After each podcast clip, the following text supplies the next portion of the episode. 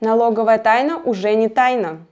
У налоговой инспекции есть право передавать информацию о компании третьим лицам, но при этом каждая организация сама решает, какую информацию о себе рассекретить. Оставайтесь с нами до самого конца. Сегодня мы подготовили для вас много полезной и важной информации. Ставьте лайки, подписывайтесь на канал, делитесь этим видео со своими друзьями и коллегами. И, конечно же, не стесняйтесь задавать интересующие вас вопросы нашим юристам в комментариях под этим роликом. Поехали! Начнем с того, что является налоговой тайной. Налоговая тайна – это сведения об организации, которые есть у ФНС, МВД, фондов и таможни, кроме общедоступных.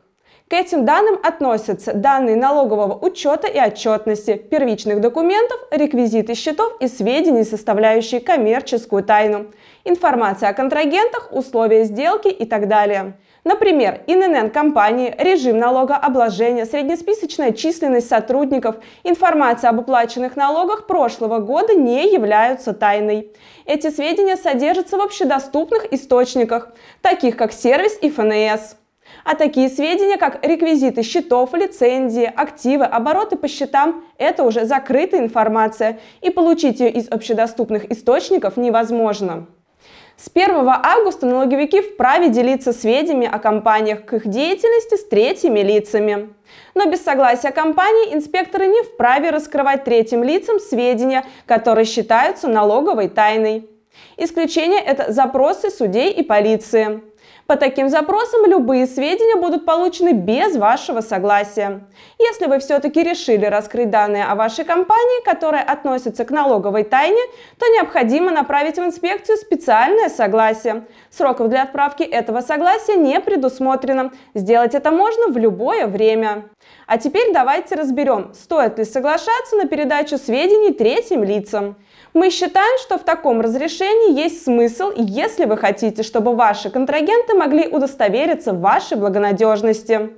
При этом вы не обязаны раскрывать все тайны. Вы можете выбрать тот объем информации, который посчитаете достаточным. Например, если у вас транспортная компания, то вы можете сделать доступной информацию о количестве транспортных средств. Для подтверждения своей благонадежности вы можете открыть информацию о показателях финансово-хозяйственной деятельности и о налогах. Пока эта система только начинает работать, и насколько она будет востребована, сказать сложно. Но в любом случае каждая компания должна решить сама для себя, целесообразно открывать о себе информацию или нет.